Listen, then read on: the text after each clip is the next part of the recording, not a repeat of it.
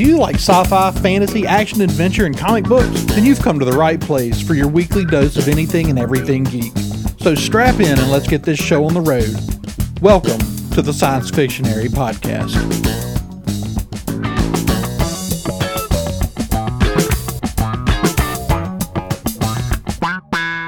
Hey, everybody, welcome back to the Science Fictionary Podcast. I'm David, and I'm joined tonight by Andrew What's going on, everybody?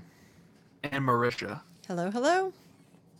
We've got a very superhero heavy episode tonight, as a lot of our episodes are lately. That's just is mostly what's happening uh, in, in the world of, of, of nerdy stuff. Uh, but we do have some rings of power topics we wanna we wanna talk a little bit about. Um, but first, uh, I, I want to give a little quick couple sentence review of the She-Hulk finale because we're going to do a full review episode of it on our YouTube channel, The Science Fictionary. But uh, right here, we want to talk about it a little bit because me and Andrew have both seen it. Marisha has not seen it, so we're going to do a spoiler-free uh, review of the She-Hulk finale and maybe some thoughts on the the show overall, real quick, and until we move on to our our other stuff. So, uh, Andrew, I'll I'll ask you, what did you think of the She-Hulk finale?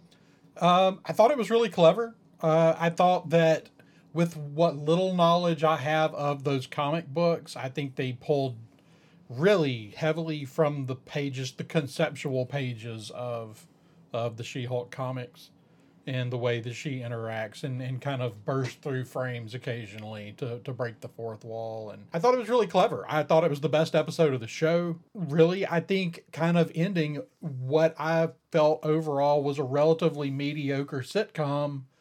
But I think that I think this episode elevated it. I agree with you. It kind of makes it all worth it. I, I would say the last three episodes have been good episodes. Because Yes. if I remember correctly, it was finale, then the Daredevil episode, and then the one before that was when she went to the like retreat with right.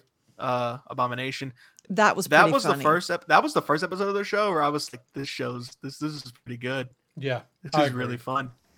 I love the subversion of expectations where it was like we kept I kept I think we all kept waiting for Emil to like actually have been evil the whole time.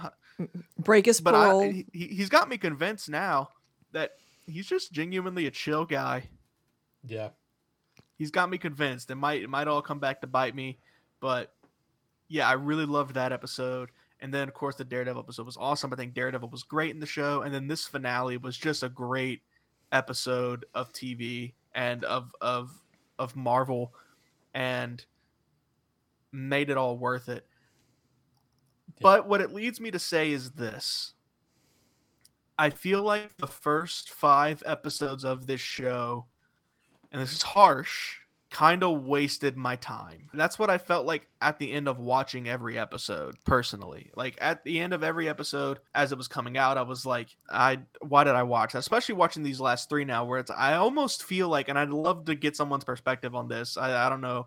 We'd have to find someone who's been living under a rock, but just have them watch the last three episodes and tell me what they think um, and see if it makes a difference in how they feel about the show Yeah. I, I again i'm being cynical i did it, it was a good show all the way through it, it certainly wasn't bad i wish there was some more lawyer, law, lawyer stuff some more courtroom drama I, I think would have been really cool but this finale really does redeem the show in a lot of ways of just being a really cool chapter in the mcu I agree. and I love She Hulk herself. I think the actress is doing a great job. I love Jen. She has a lot of character, and I am excited to see more of her in the MCU. And the finale did some cool stuff. Yeah. So I yeah, I thought the I mean, I think the casting was great. I, I can't wait to see her in more stuff. And I can't wait to see her in some bigger stuff where you know, they definitely went for a certain style with this show that kind of leans into campy humor sometimes. Which which is fine. Mm-hmm. I you know I, I like stuff like that, and I like some you know. I talked about this on something we did on YouTube, maybe our last She-Hulk review we did, where it it just went for being a modern sitcom. The problem is, is that sitcoms are like really good sitcoms are really hard to make. When like when you look at mm-hmm. sitcoms as a whole, like you can look across at each year and pick out one or maybe two some years that you have a really good sitcom out there. You mm-hmm. know, except when you go back. I mean, there was obviously like the the era of like like TGIF era where you had this whole slew of like pretty good sitcoms on at one time. And then you had the era where you had Seinfeld and Friends running at mm-hmm. the same time and and things like that. But I don't. If I had to bet without knowing the statistics, I would bet that more sitcoms get canceled every year, or don't make it past their pilot every year than any other genre. I agree, especially because sitcoms. It's now they some sitcoms have like moved to the streaming thing. Like there's a lot of sitcoms and stuff on Netflix. It's just who's watching that. Right. Um, but like the the typical sitcom structure of like putting it on CBS or NBC or whatever, like people just don't watch television like that anymore, and and sitcoms are really formulated to that. Uh, sitcoms work really well with like 20 episode seasons coming out once a week for a few months.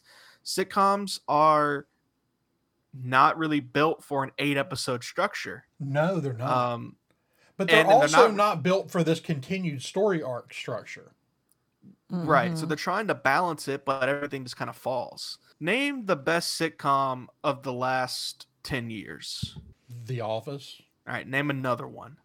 As far as great sitcoms, I mean, like, right. That's I mean, you had what the the Big Bang Theory, Modern Family. Modern Family. The Goldbergs is really fun. The Goldbergs is a great show, but it's not. That's it true. has never achieved that level of of A success that the other shows have. I think that the Goldbergs is actually better than Modern Family or um, the Parks Big and Bang Rec. Theory or Parks and Rec. I Oh, think yeah. the Parks and Rec. Yeah. I think the Goldbergs is a great show, but honestly, since The Office, which admittedly The Office might be the greatest sitcom of all time, like you can make really Since strong I Love. Lucy, maybe. You can make really strong arguments for The Office being it's certainly elevated up there with things like Seinfeld and Friends. I don't know if we've had anything on that level since it went off the air. Yeah. I, I agree with you. We, we, we haven't. So I was just trying to help you make your point there of like sitcoms are not, it's hard. It's really hard to make a great sitcom. Yeah. I think most sitcoms that make it multiple seasons fall in the very mediocre mm-hmm. category, which is mm-hmm. where this fell. Yeah. It's And you know, it's, it's a show I can watch it. It's thirty minutes long. It keeps my interest. I get a couple of laughs an episode, and, and then it's over. Now, Describe to Big Bang Theory. Uh, yes, one hundred percent. I think I think I literally just described like ninety nine percent of sitcoms. Yeah. I mean, and look, I would love if Marvel went full out, like really own it. I'd love a sitcom set in the Marvel Cinematic Universe. Oh, Oh, one hundred percent. Let's do The Office, like the way the camera's set up and everything like that, but with She Hulk in her law office. Well, you know, uh, there was rumors for a while that that's exactly what they were going to do with Damage Control. That's right. Yeah, yeah, yeah. That would have been cool. No one would have watched it probably, but that would have been cool. Yeah, that because those were in the days before Kevin Feige took over the TV side, so I don't know what that would have actually been. But like, you know, the well, because DC like- tried to do the same thing with an office show set in the DC universe. Remember, Alan, Yeah. Alan Tudyk was the boss. He was related to Aquaman. Oh, yeah, I can't think of the what name was of that, show. Um, Oh it my had Alan gosh, I Tudyk, forgot it that had, uh, existed. it had Danny Pudi from from Community, and Yes. that's the show I didn't name. I should have named Community in that list of great sitcoms. Yeah. Yeah, yeah. That's a. Oh, I forgot that existed, Marisha. That's amazing. hmm But it I came thought- out right after they started talking about, like, whenever there were lots of conversations about dam- damage control being a sitcom. And I think that that one just kind of crashed and burned. And they were like, oh, maybe, never mind. Yeah, I think I think that's exactly what happened. Was DC like they went for it over there first, and uh, everybody else kind of went, yeah, maybe that's not the best idea. But it was also right there about the time that the they had the big shakeup at Marvel, and uh, the TV side was reintegrated into Marvel Studios. It's right about the time that um uh Agents of Shield ended, huh? it was Um, all there around the same time. It's got wasn't it, it? Yeah. it, it was around there. We're sort of wrapping up, and um, and that was when a lot of stuff like came. Like there are there are a lot of MC, there's a lot of MCU content, um, that nobody's ever seen. Like the Runaways. right. Yeah. that was a show. Anyone remember that? Um, I mean, I think we watched there the Only first since, you, season. only since you mentioned it. Yeah. yeah, Okay, so that one I got just so tired of the like CW teen drama. Who's sleeping with who today? And they're all like 14. I it was was just very like, CW. I just, I, I- it just got to be too much after a while. So that that show that we the DC show was called Powerless. Mm-hmm. Uh, oh it yeah. it ran One whole season. One season. season. Yeah. Um, it had Vanessa Hudgens, Danny Pudi, Alan Tudyk were the three biggest names on it. Mm. Um, except I do see that at some point Adam West made an appearance. Nice. That's fun. Yeah. But you know, I think if Marvel really wanted to like pick a superhero and make a sitcom about it, She-Hulk was the best choice, and they didn't go all the way with it. Yeah, Um, they have announced that they've already started work on a season two. Awesome, and there's there's all the opportunity for for for that to to work. Yeah. Um, like let's just I want to tune in to She-Hulk season two, and it's an episode of The Office, but in her law office. Mhm. Yeah. Um, Well, you could even Or- do that, even if you didn't do that with her. I think you set up some other people in that office, uh, like Pug. Pug. Like oh my I, I think you set up some good characters. The like no, I haven't heard anybody talk about her boss yet. But like he was, he was cracking me up because like whoever was talking to him, he's just like completely disinterested, like eating whatever you know, just sitting there, kind of staring off into space, just completely ignoring what's the person talking to him and I, I got a huge kick out of that. Now Yeah. he was always on his phone or his computer, and I was convinced that he was going to be part of Intelligencia, but they did. They ended up not going there. mhm. That's yeah, that's a great point. That that character was great. I really liked him. Um, I liked the paralegal. Uh, Nikki. yeah, So Nicole, who's done a couple of those um, She-Hulk reviews with us, is convinced that she's going to turn out to be some kind of villain. Yeah. So I think I think Nicole got her answer in this finale. And Oh, did I, she? I won't. I won't go any further than that. All right. hmm All right. We'll move on then because y'all are both being uh, very cryptic. So we'll just, I just, I'm really, I'm really determined not to. Sp- I'm not. I'm determined to not spoil the best episode of this show for you. that's fair. That's fair. right. So yeah, maybe we should move on. And Before while one of you we're says still- something I'll regret. Yeah. While we're still talking about Marvel, uh, let's let's let's let's stick to that and let's jump into our Werewolf by Night discussion. Yes. So we've all seen this one. I just finished watching it like 30 minutes ago. hmm I I don't even know where to start. so I'll I'll let Marisha start with this one since you couldn't really talk about She-Hulk. What did you think about Werewolf by Night? So I've never been like I've seen some kind of okay, I've seen enough parodies of classic horror that I kind of, you know, was kind of ex- uh, I was prepared for the tone, I think. Um not that I don't think I've ever actually sat down and like watched Dracula or any any like classic. I tell you who I love 30s and 40s horror, hmm and I think I found my uh, new ho- old school horror watching buddy though because Iana loved this. Oh yeah, she was she was a big fan. But I really I really enjoyed this show. It was one that unlike some other things we've kind of talked about, we did watch it first, but it was one that was fun to watch with the kids because it wasn't too gory, it wasn't too graphic. You know, there was nothing that we couldn't sit down at all. I mean, you know, we had some kind of little horrified faces when she started pulling stuff out of the casket.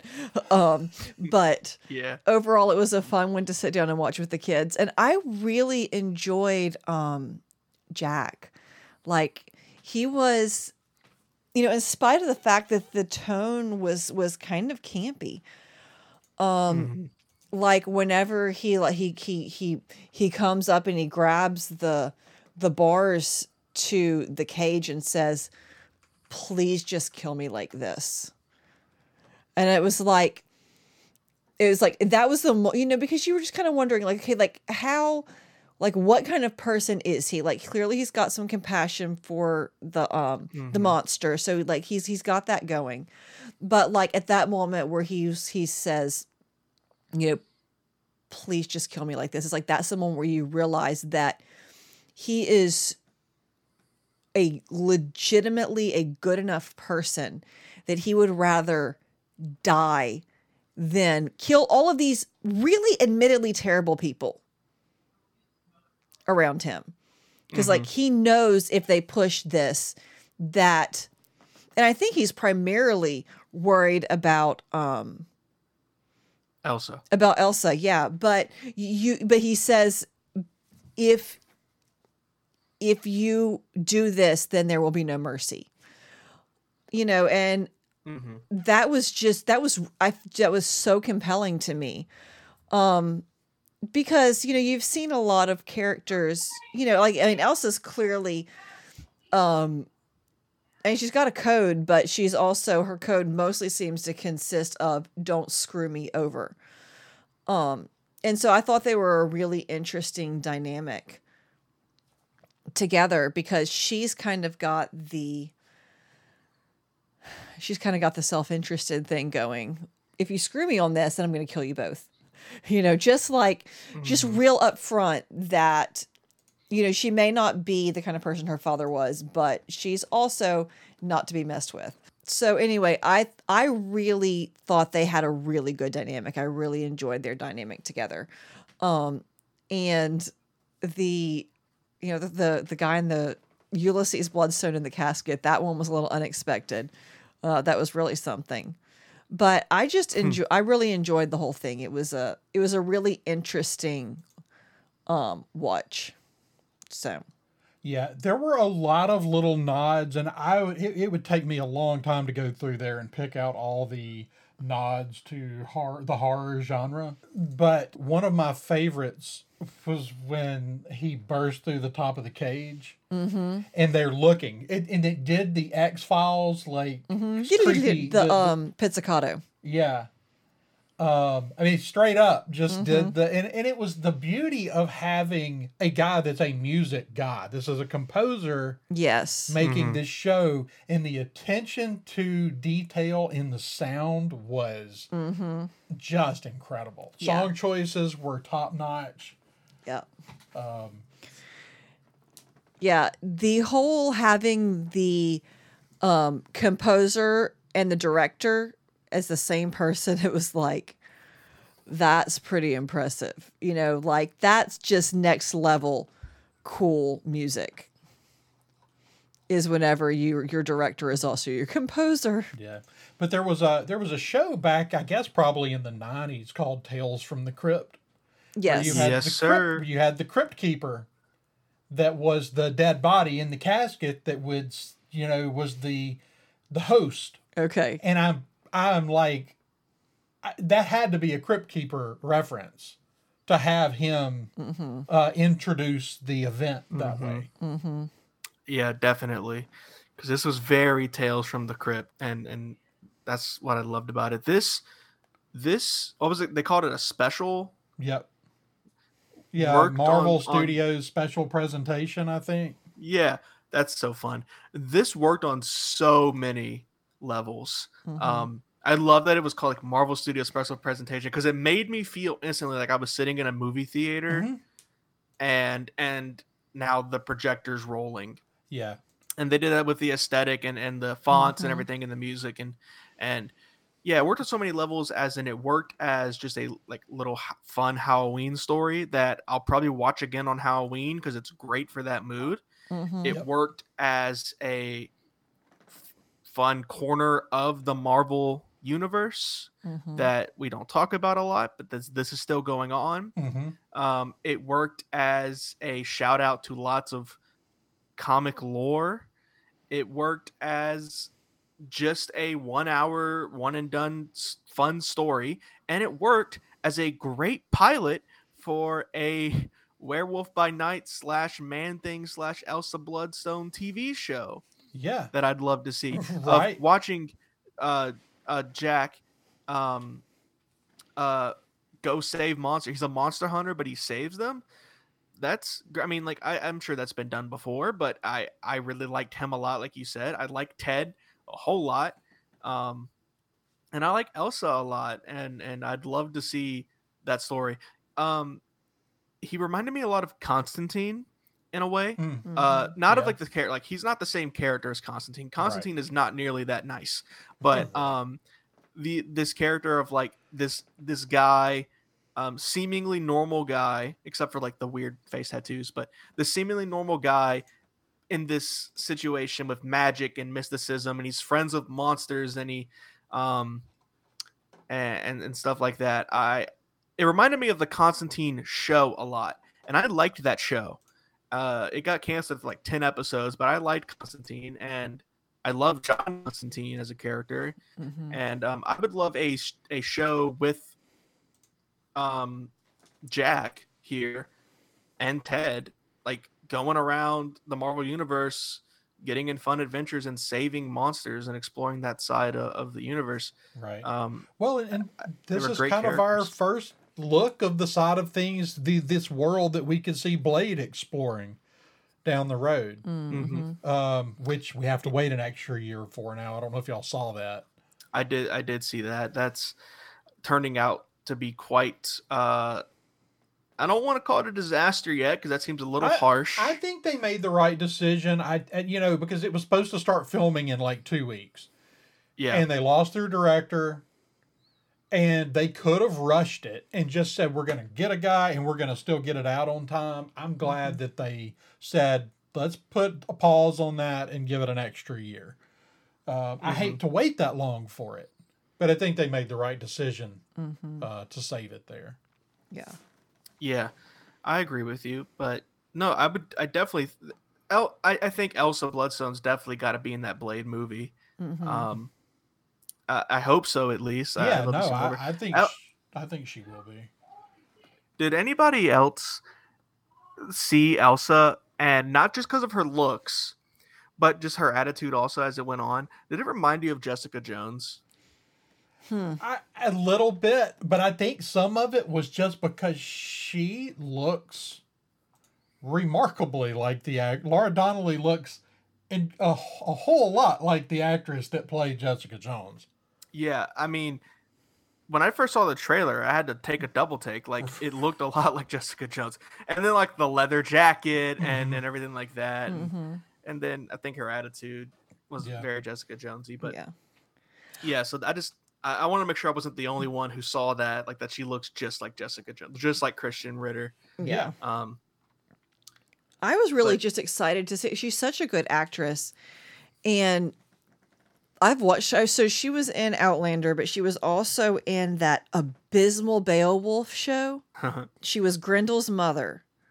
And like this show was terrible. She was great, but sh the show was so bad. And she was in Britannia, which was also terrible. But she was great. So I was really excited to finally see her in something that it was Yeah. like. And she was a really not a very likable character in Outlander either. So I was finally glad to see her in something where she kind of shines. Right.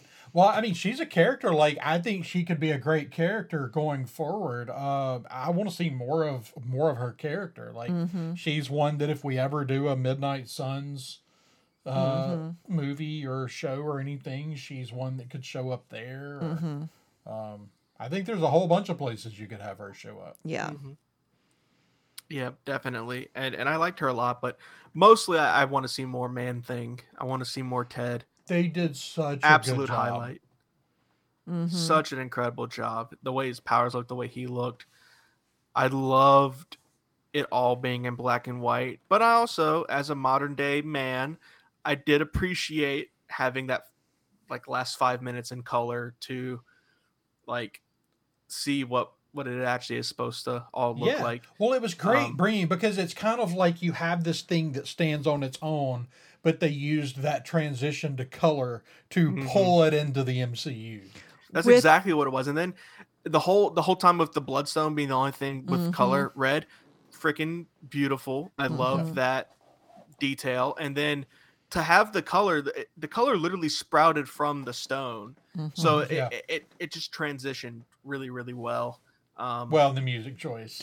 Oh yeah, and it was like, I mean, what what better, you know, the most iconic switch from black and white to color. You know, it's like, I mean, it it'll never be done. What I mean, ju- and I know this is what we're talking about, but man, how innovative was that in the 30s? Oh, Wizard of Oz. Yes, Yeah. to have Well- the movie in black and white up until they get to Oz. Yeah, well, I mean that's one of those. I I did mean- that episode with uh, Roe and Chantel a few months ago, where we uh, shows the ten most influential movies ever made, Yeah. and that was all, I mean, that was top of everybody's list. Yeah. well, it had to have been number two because number one is Morbius. Obviously. Which, by the way, it's a shame that Sony made that movie because, like, look, Morbius sucks. That movie sucks. The character's not great, but like, this is where a Morbius can fit in really, really well in in Marvel. Oh, Is yeah. in stuff like this. Yeah, no, that would. There are so many characters. I mean, as soon as I watched it, I the first thing I tweeted after I watched it was, "Okay, what story are we letting Michael Giacchino tell next year for Halloween?" mm-hmm. Like this was just Yeah. so good. Like, and this is something that this will become something that I will pull out at Halloween time every Mm-hmm. year and watch. Hocus Pocus. Uh, yeah, it's very exciting. Mm-hmm. Oh, can we This is talk a great about example the? of like Marvel doing something different and letting directors doing Yep. something different, but it's still hmm working. Like there's Yep. a lot of examples of that in Phase Four. I think of like directors kind of getting to do their own thing, Yeah, Mm-hmm. and it's fallen a little flat a couple of times. And Mhm. so this is this was like a, a nice um reminder that it's worth letting directors do that. Yes, absolutely. It- it- I mean, this even was if it has such a home run. sometimes. You know, just on so many levels. Um, and like you said, I think it's it's a good kind of just just hey, just just just a reminder that even if it doesn't always go perfectly, this thing is worth doing. Because eventually you use the exact same formula for everything, and no matter how great it works today, people are eventually going to get tired of it. So as long as Marvel continues to be willing to do this kind of thing, I think that it it that they will continue to have success. Well, and that's that's the thing, and and I think that there are growing pains, obvious growing pains in Phase Four. Um, but I think that they have really. sh- I think I I really feel like uh, Kevin Feige looked and said, "Okay, I hear you. We're doing everything. Everything's formulaic. Like we can venture out from there. It hasn't always worked, but they have shown that they will try it. Yep.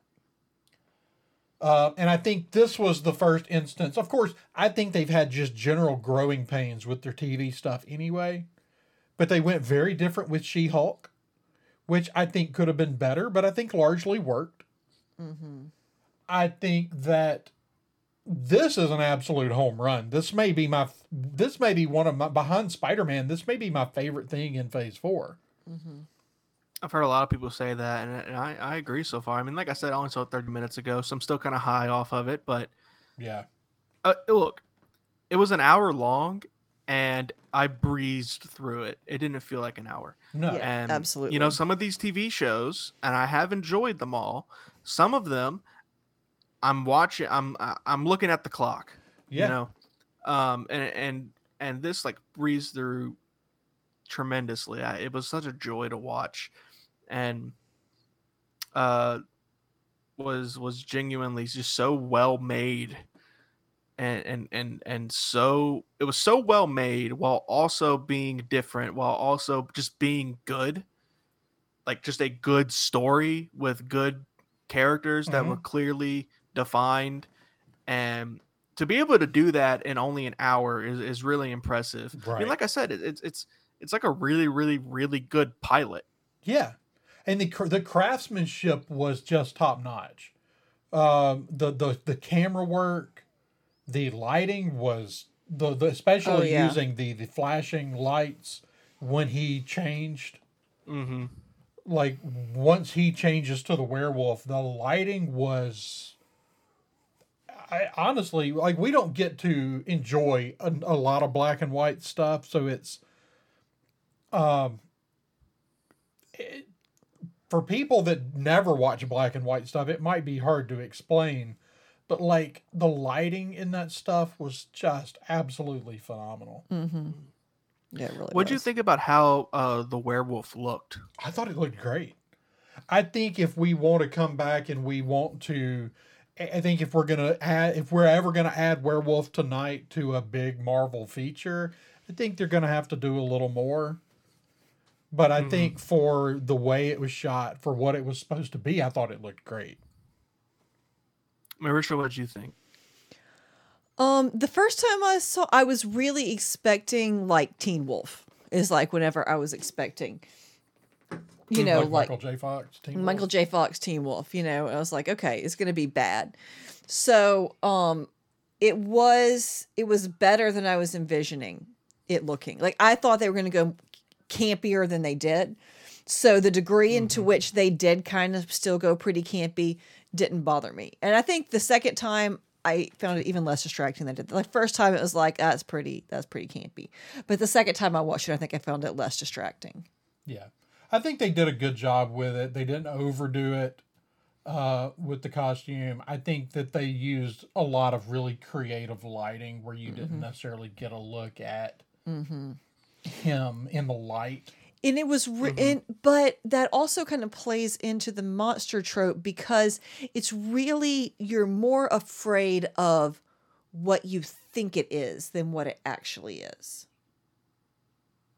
Yeah. Yeah. But I, you know, it's I. I just thought it was fun because like it's very much, and I don't know anything about the comic Werewolf by Night comic. Like literally, the only factoid I know about Werewolf by Night is that that's where Moon Knight first appeared. I don't know anything about the comic, but they played on this very Frankenstein's monster trope of Frankenstein's monsters not the bad guy, the villagers are. Yeah. Yeah. uh, so what did you think about the look david I thought he looked really, really cool. Um, it, it was not what I was expecting. I was expecting more wolf like. Yeah. Um, Mhm. I was expecting for him to be, you know, have like a, a, a snout or whatever, you know. Mhm. Um, here I was expecting, and, and this is kind of my own fault for not, because I, I haven't read many, very many Werewolf by Night comics. What I've read is Man Wolf comics, which is a different character. Uh, Man Wolf is actually J. Jonah Jameson's son. Okay. oh no Um, and that character is like more wolf like. Okay It's like a wolf, but with like a humanoid body, and and Okay. it- but it has like the head of a wolf. Mhm. Um, and so I was kind of expecting something more like that.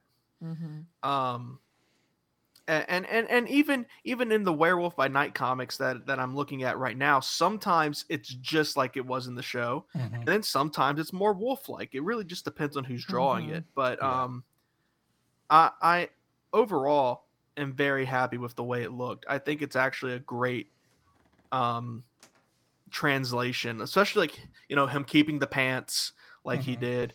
Um, I Mhm. think he could have used a little bit more fur on his face, but that's just nitpicking. Yeah. That's purely nitpicking. Um, I, I liked it. I really did like it a lot overall, and and I would love to see Werewolf by Night uh, in uh, like a movie and and a little bit more of a budget, maybe. I think we can all agree though that they nailed Man Thing. You don't got to make a single improvement. To I don't that. know how they could have done it any better. Mm-mm. Now, I think what's really cool is they used a practical suit with a CGI overlay. Mhm. But you See, have I did not know that. Yeah, so you basically have this practical suit on set.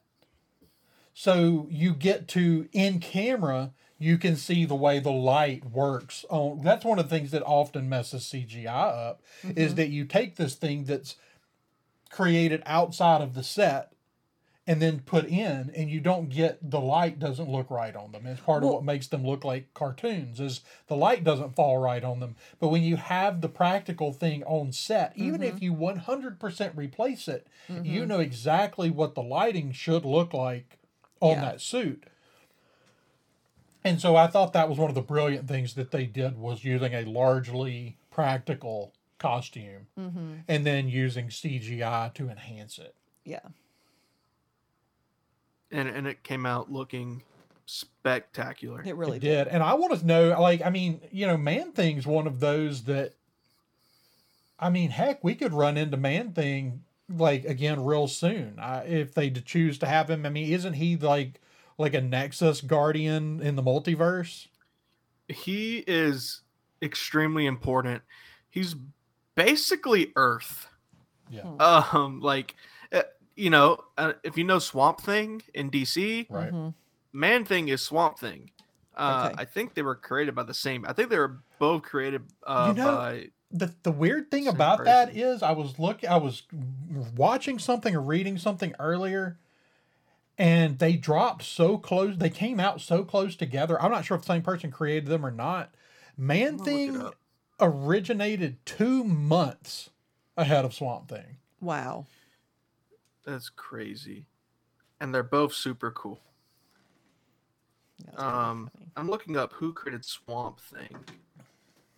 Uh, cause Man Thing, no, they were not created by the same person at all. Hmm. Uh, okay, for I had it in my head they were both created by Jack Kirby, but that's that's all. That's probably only because um, Jack Kirby worked for both Marvel and DC, so Hmm. that's probably where I was getting it in my head. Um, but no, Man Thing was was Stan Lee Yeah. Mhm. actually, and and Gerry Conway. uh, He has a lot of people credited to creating Man Thing, um, but yeah, no, he's he's like a Nexus being. He's extremely important and like the in the cosmic world, in the super, and in the supernatural world.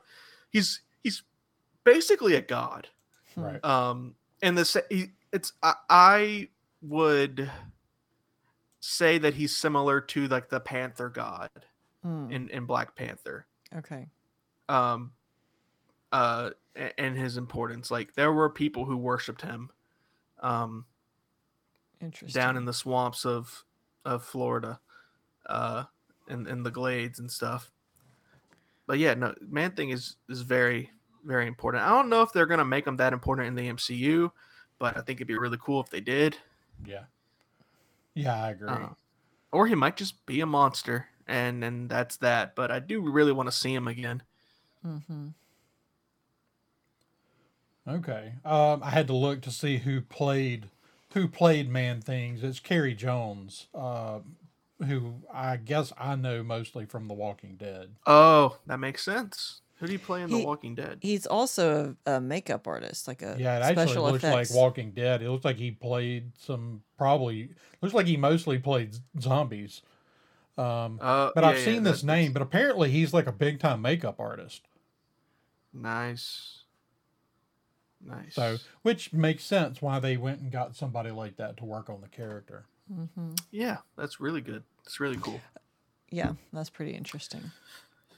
But yeah, overall, I think we're all very, very happy with Werewolf by Night, Mhm. um, and we're excited to see where this goes, and and to see another another one next year, because you know, for a long time, and this is kind of what Werewolf by Night kind of came from, from my understanding. It's it's it all ties back to that era of comic books where it was a lot of horror and a lot of like monsters and a lot of um a lot of like uh strange tales. Right. issue 10 featuring this character uh and and i'd love to see stuff like that these sort of vignettes i think that's a really really cool hmm idea Yeah, no, I definitely, I definitely want to see more stuff like this done, and I want to see Michael Giacchino do more stuff. hmm yeah apparently he's a great director as as well as a great um composer so So Really maybe great we'll get some of him. those because I, I know that um, there were like a couple of short runs of Star Wars comics that were kind of horror themed. Wouldn't that be fun if we could get some Because he he did he like wrote Tales one. from Vader's Castle. yeah, Tales from like Vader's that, yeah. Castle kind of thing. Wouldn't that be cool? Yeah. Or like uh something on um Dathomir, Yes. Yeah. like a like a horror themed thing there. Yep.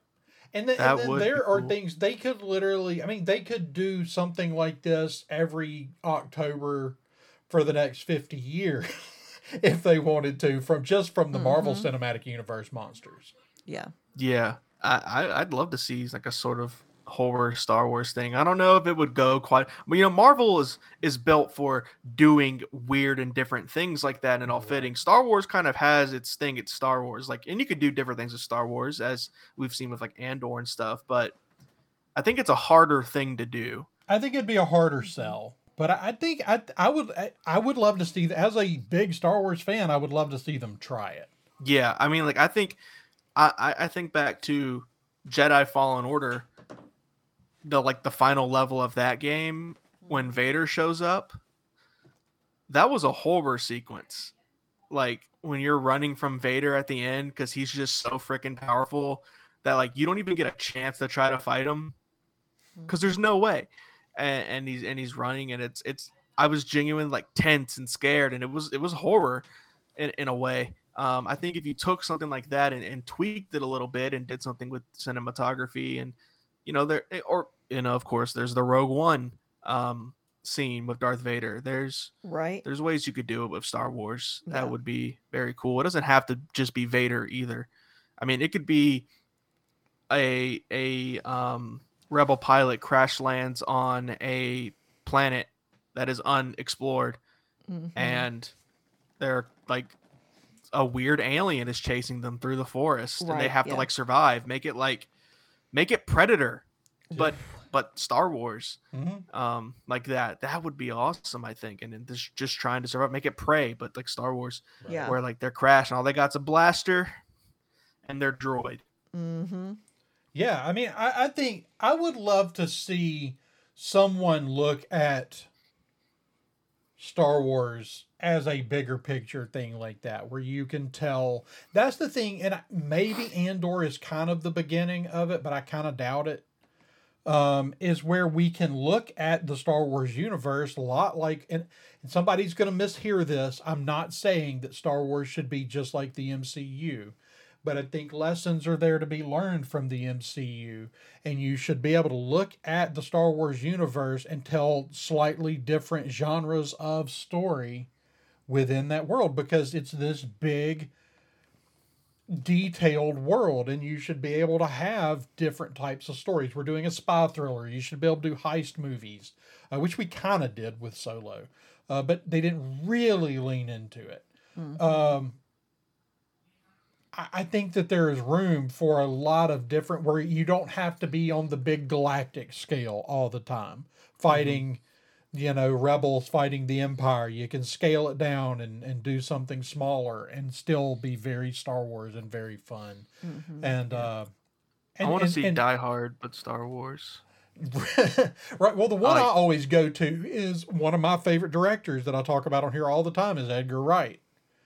Um i look at something like edgar wright's baby driver which is a great action film heist film and i would love to see something like that set within the star wars universe Mm-hmm. because i think you can take any kind of story like that and wrap it in star wars and still tell a really fun star wars story Yeah. and I think that's the I think that's where we're at right now with Star Wars is a lack of imagination as to what this galaxy can be. It's very short-sighted. Yeah. Yeah, lots of interesting thoughts uh, that I agree with coming out of this Werewolf by Night discussion. But I appreciate that's the that's the beauty of the Science Fictionary podcast. Um, but we are coming up on our hour. We might actually be over it. I don't think we're quite there We're, yet. we're, we got about 10 minutes to hit the hour mark. All right, cool, cool. I mean, I'm not trying to rush or anything, but Yeah. I, I would just like to say that we could, unless you guys have any more final thoughts, because I know all three of us can keep rambling on and following this train of thought. But do you have any final thoughts before we move on to this uh, uh Rings of Power discussion?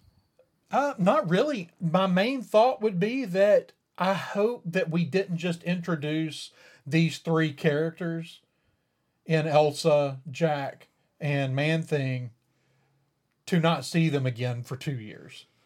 Like or three years. Like Right. I want to find out that something's coming where we're gonna see some of these characters again. And I want to see them soon. And maybe maybe they were waiting to see how the show did, and I think it's been really well received. I don't I- think we're the only people that liked it. I have seen almost nothing but positive things about it. Yeah, especially like I've seen critically, it's very, very um, it's being praised a lot, which the MCU really hasn't had s- Oh, I since think like Yeah, Endgame. yeah, I think this thing wins awards. Right. right, That's what. Yeah. Like like this is the kind of thing. You know how Martin Scorsese was like the MCU isn't cinema. This is the kind of thing This that is could shut him up. yeah, Yeah, this is this deserves to win awards for a number of things, but I mean, first and foremost in my mind would just be the cinematography, And the music, man, set that design. that flaming tuba, that was in in that recurring, you know, through that was that was sound really something. design. I mean, if this doesn't win a sound design award, then I don't even know what's going on. Mm-hmm. It, yeah. I I don't know what it would be. Would it be nominated in like like for the Emmys or for the Oscars? What does it I count as? I don't know because they called it a TV movie, but it's only 45 minutes long, I think. Yeah. If you take away the credits, it's only about that long. Yeah. So I don't I don't know. I, I'm not sure what what category it falls into because it's Limited also series. it's also right. I would think that that's probably makes the most sense, but it's can you call it a series if there's only one episode? Mm-hmm. Yeah. Now it's, it's just limited. And there was Yeah. no there was no cutscene. I was I'm glad they didn't. Like I didn't want anything to pull me out of this like cool thing that they created. Perfect ending. Mm-hmm. And like I I like sitting in the theater and waiting for the cutscenes, even though half the time they're just to make fun of us for still sitting there. Mm. We have had some pretty huge cutscenes over the years in in Marvel stuff. I was so glad that they didn't put one in this episode or Yeah. this show, this movie hmm they just let it be its own thing and it was fantastic but I, I think that pretty much sums up what i have to say about it i just want to see the characters again yep, I agree.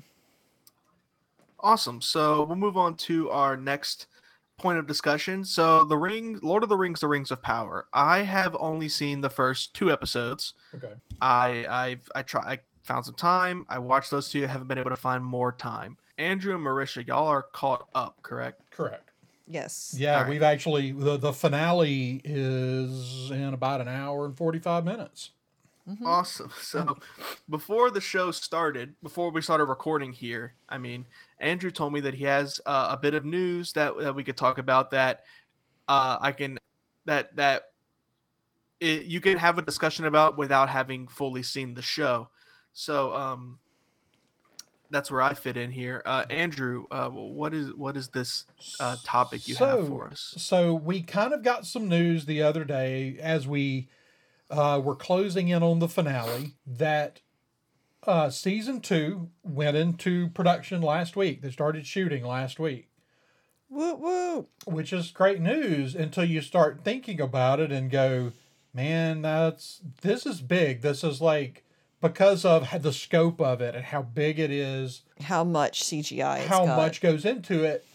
They just started shooting it. That means we're not getting this next fall. Well, apparently, some people that were some reporters kind of picked up on that too. They asked the showrunners. The uh, they were talking to the showrunners, talking about season two, and he remarked that, well, you know, season two is still a couple of years away. Yeah. So I had a big roller coaster of thoughts there because, like, like you said, you hear, oh, it started, reco- it started filming, woo, and then you start to realize, why hasn't it already been filming though? Yeah, It should be done film. Like the av- like most shows, like if you're doing multiple seasons, like as season one's coming out, you're you're filming season two already. Like right. Mhm. or or you're even you're done filming season two and it's in post production Yeah. now. What that says to me is that they didn't have faith that this would make them money Yep. and they wanted to see how the show did for a few weeks before starting filming. Yeah. I 100% agree with that. I think that that was a wait and see. I think that when we get to next, I think now they're just going to crank the machine up and make the show. I think that Mhm. after the, I think we're going to have a two year gap here, which is really unfortunate for a TV show. Uh, to have a two year Yeah. gap, I, I I don't feel like that ever benefits the show in any way except to for people to lose interest. Uh, I, there that has happened. We saw that a lot right around COVID, but it's also happened a lot with streaming series where we've had a lot of streaming series that have had big gaps in their um, in their series, and I, I never feel like it it is beneficial. No. Uh, but I, I do think you're right. I think it was they were investing so much money that they had to wait and see how it went, gauge the reactions, and figure out probably what they wanted to tweak going forward. Well, because I mean, the and, thing and is, what they wanted the budget to be going forward. Right. right? Well, because the thing is, the show was already picked up for two seasons, right? Five. Five. Okay, so like, Well, it's pre-planned as five seasons, but that didn't. I mean, it's Amazon. It's all them. They can cut it off anytime they want. Right. But I think you're right. I think that especially with the kind of I don't know what kind of drama went went on behind the scenes for this show before it even got into production good, but I know the show we got bears zero resemblance to the original premise that they gave us back when they first started talking about this show. Zero. Well, we lost None of the same Well, you remember at one point they fired the entire writing staff, Yes. They fired the entire writing staff. They completely shut down filming, scrapped everything. scrapped their their their actors Yeah. everything. Um and so and then of course whenever they started finally which and, and they didn't start promoting this show really until kind of late in the game you know for what it is. And all they wanted to talk about was our original characters. Like they they made some really huge blunders in the marketing of this show from the get-go. They did. All they wanted to talk about was how relevant this was going to be to modern politics and how you know how it was going to be all about activism and Well, you know that's like what they the just actors were saying. but but the a lot of these things were were getting saying- into Vanity Fair and Yeah. all the that first Vanity Fair article all they talked about was new character this a new character that and the characters that you don't know are going to be so different which honestly hasn't proven to be the case for the show but they generated so much negativity the thing is, with the dialogue before the show even started there's a lot of things where there were missteps. There have been other instances where mag where magazines and and the, these writers have just made stuff up. that is true pretty much every they- time i've a- been was a quoted in a newspaper it's like i didn't say that But there was a whole article right as the show started about Halbrand and Galadriel as love interests. and everybody freaked out. And it's like somebody just made that up. yeah Like somebody at a big magazine literally just made that up. Uh, There's been a this is slightly off topic. There's been a very big problem I've noticed lately, especially when it comes to like this. Well, on, when it comes to this nerd stuff of people just making crap up because I think I think writers have realized that there's nothing stopping them from make just completely making something up, saying putting the word confirmed in front of it, mm-hmm and then having you click on the article and it's nothing. yeah They still get their click money, you know? Yeah. They I- still get paid for it. And, and and I think like writers have realized like wait a minute, there's no repercussion for just lying. Yeah. And, and of course, that's the lesson they've learned from the YouTubers that are making stuff up. But now you have big things like uh, Rolling Stone, Vanity Fair, and Hollywood Reporter doing playing the clickbait game. yeah Yeah, it's really gross, and I think that we need to do like a full episode on that of just talking about that because like especially with the MCU, I'm sure y'all have seen that. Like Yeah. it's rampant. Every single day there are these like there there are countless Twitter um accounts that like try to make themselves seem like official like MCU source or whatever, and like yeah. and and and they're just like confirmed. Keanu Reeves will be playing Ghost Rider in Multiverse of Madness, Right. and it's like, what's the source? There isn't one. Yeah. Um, and they don't care because Well, that's the same thing on the Star Wars side. You've got accounts like Mike Zeroh who literally just like makes up headlines and posts like 10 videos a day, but he's making bank on it. yeah, It's like, I, I don't know. I, I sort of feel like it's disgusting that people do it, but I sort of feel like it's the fault of the people that click on it. Yeah. right. A- a- And it's the fault of people because like if you if you click on it, every single reply eh, are people complaining about it. But it's like the real thing to do is to not reply at all. Yeah. Right. You give them the views. them You already incentive. gave them what they were after. Like you, you Right. gave Yeah, them and the if you give them these replies, you're increasing their Their reach. their inter- interactivity. They're gonna Yep. they're gonna show up on more pages. Like it's all it's all the algorithm, you know. Right. Yeah. And, And that's the thing. It, it hasn't become about like, let's actually put information out there. It's become how can we play the algorithm? Well, and I think that's the problem. I think that the algorithm has the angry YouTuber Mm-hmm. has learned to play the algorithm better than anybody, right? Yep. And they've left legitimate news sources trying to figure out how to catch up and get the same clicks. And unfortunately, their decision has been to play the game, Right. Yep. which just continues to feed the algorithm, which will just make more people do it. I mean, well, like we've personally seen like refusing to be the angry YouTuber. It certainly won't grow your channel. No. But I Ooh, although I'm- we've been getting some angry people in the chat. oh yeah. I don't know why. Nice. Why? It's like we're really nice Hey, people. look, I, I, I don't care if there's angry people in my chat. They're giving me view minutes. It's true. Like, It's true. Um, th- those angry people are welcome to hang out in my chat during every show. Um, but I do hope that um I hope that the finale tonight is really stellar. It needs to be. It really, really needs to It be really because we've just admitted you got at least a two year gap here. This Yep. finale better be something. You know, but I don't understand. Okay, here's here's part of what I'm trying to get my mind around at Amazon. You go out and you spend an absolute fortune getting Wheel of Time and getting Lord of the Rings. You then proceed to piss off the entire fan base for two of the biggest fantasy IPs in existence Yeah. pick both of the shows up for multiple seasons before the first episode airs, and then continue to go multiple years between seasons.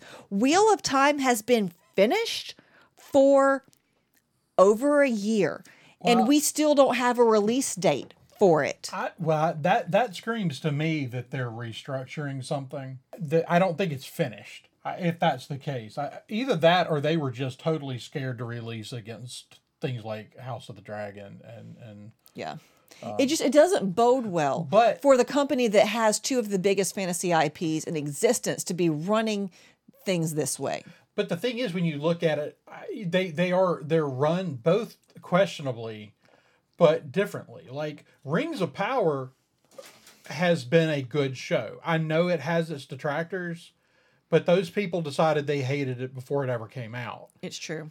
And I'm, I mean, I'm gonna be honest. If you go into anything with the mindset of this is of I'm gonna hate this, Yeah. you're probably gonna hate it Yep. but Rings of Power has been a good show. Mm-hmm. And people saying, oh, it's not Tolkien at all. They're very wrong. Like, it is very much in the spirit of Tolkien. Even Mm-hmm. in the things that I'm like, ah, I wish they hadn't done that that way. Mm-hmm.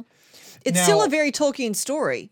Now, Wheel of Time has, like, I feel like Rings of Power's error was in their marketing. Mm-hmm. And in the things that the actors said along the way, Wheel of Time just like abandoned the books from the get.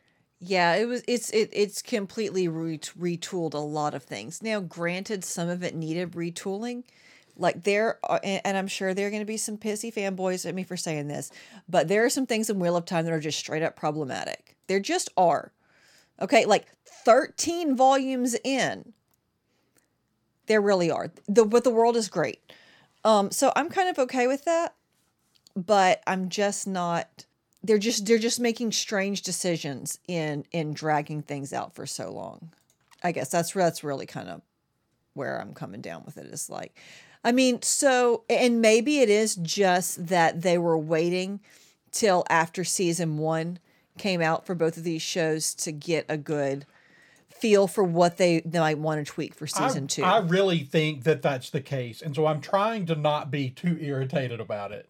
yeah. I'm a little irritated that I got to wait two years to see this continuation of this show because I, I had the same problem with Stranger Things. Mhm. Like that long gap between those seasons was was rough. Yeah. It's like you know, by the time it came around, I was like, I don't know if I care anymore. Now, once I watched it, I enjoyed it. You know, but I, I just like I wasn't immediately like, oh, I can't wait to watch it. Mm-hmm. It's kind of like I, you know, it's been forever.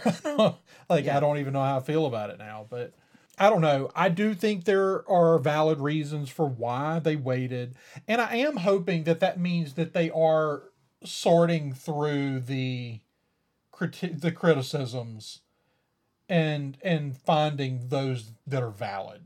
Yeah. Yeah, that's fair. So I, I do think that I, I I'm hoping I would be willing to go out on a limb and say that once that once they now that they're shooting again, once they're done with principal photography on season two, they'll take a break for a couple months and then go right back into season three. Here's and I don't think the thing is we could get right now we're looking at a two year break, but you're also looking at the possibility that the time between seasons actually decreases below a year Hmm. after Yeah. season two comes out. So I don't know, but that was I just kind of wanted to know y'all's thoughts on it, and uh, you know because it, it is one of those things. It's like it wasn't news that anybody wanted to hear. I, I I don't know what else I could add to that conversation. I don't mean to just sit over here being silent, but you guys summed up all the all the thoughts pretty well. Yeah, I mean, I don't. I'm just not gonna have much more to say about it till I can hurry up and finish the show. Uh, there's just a lot for me to watch right now. yeah. Um, Hey, that's the, my. that's the fun thing though. There's so much on right now. There is a lot on right now. because I feel like it had been since I it hit. I mean, it had. It doesn't just feel like it had been. It was before COVID. The last time I had this much stuff to watch on a weekly basis. Mm-hmm.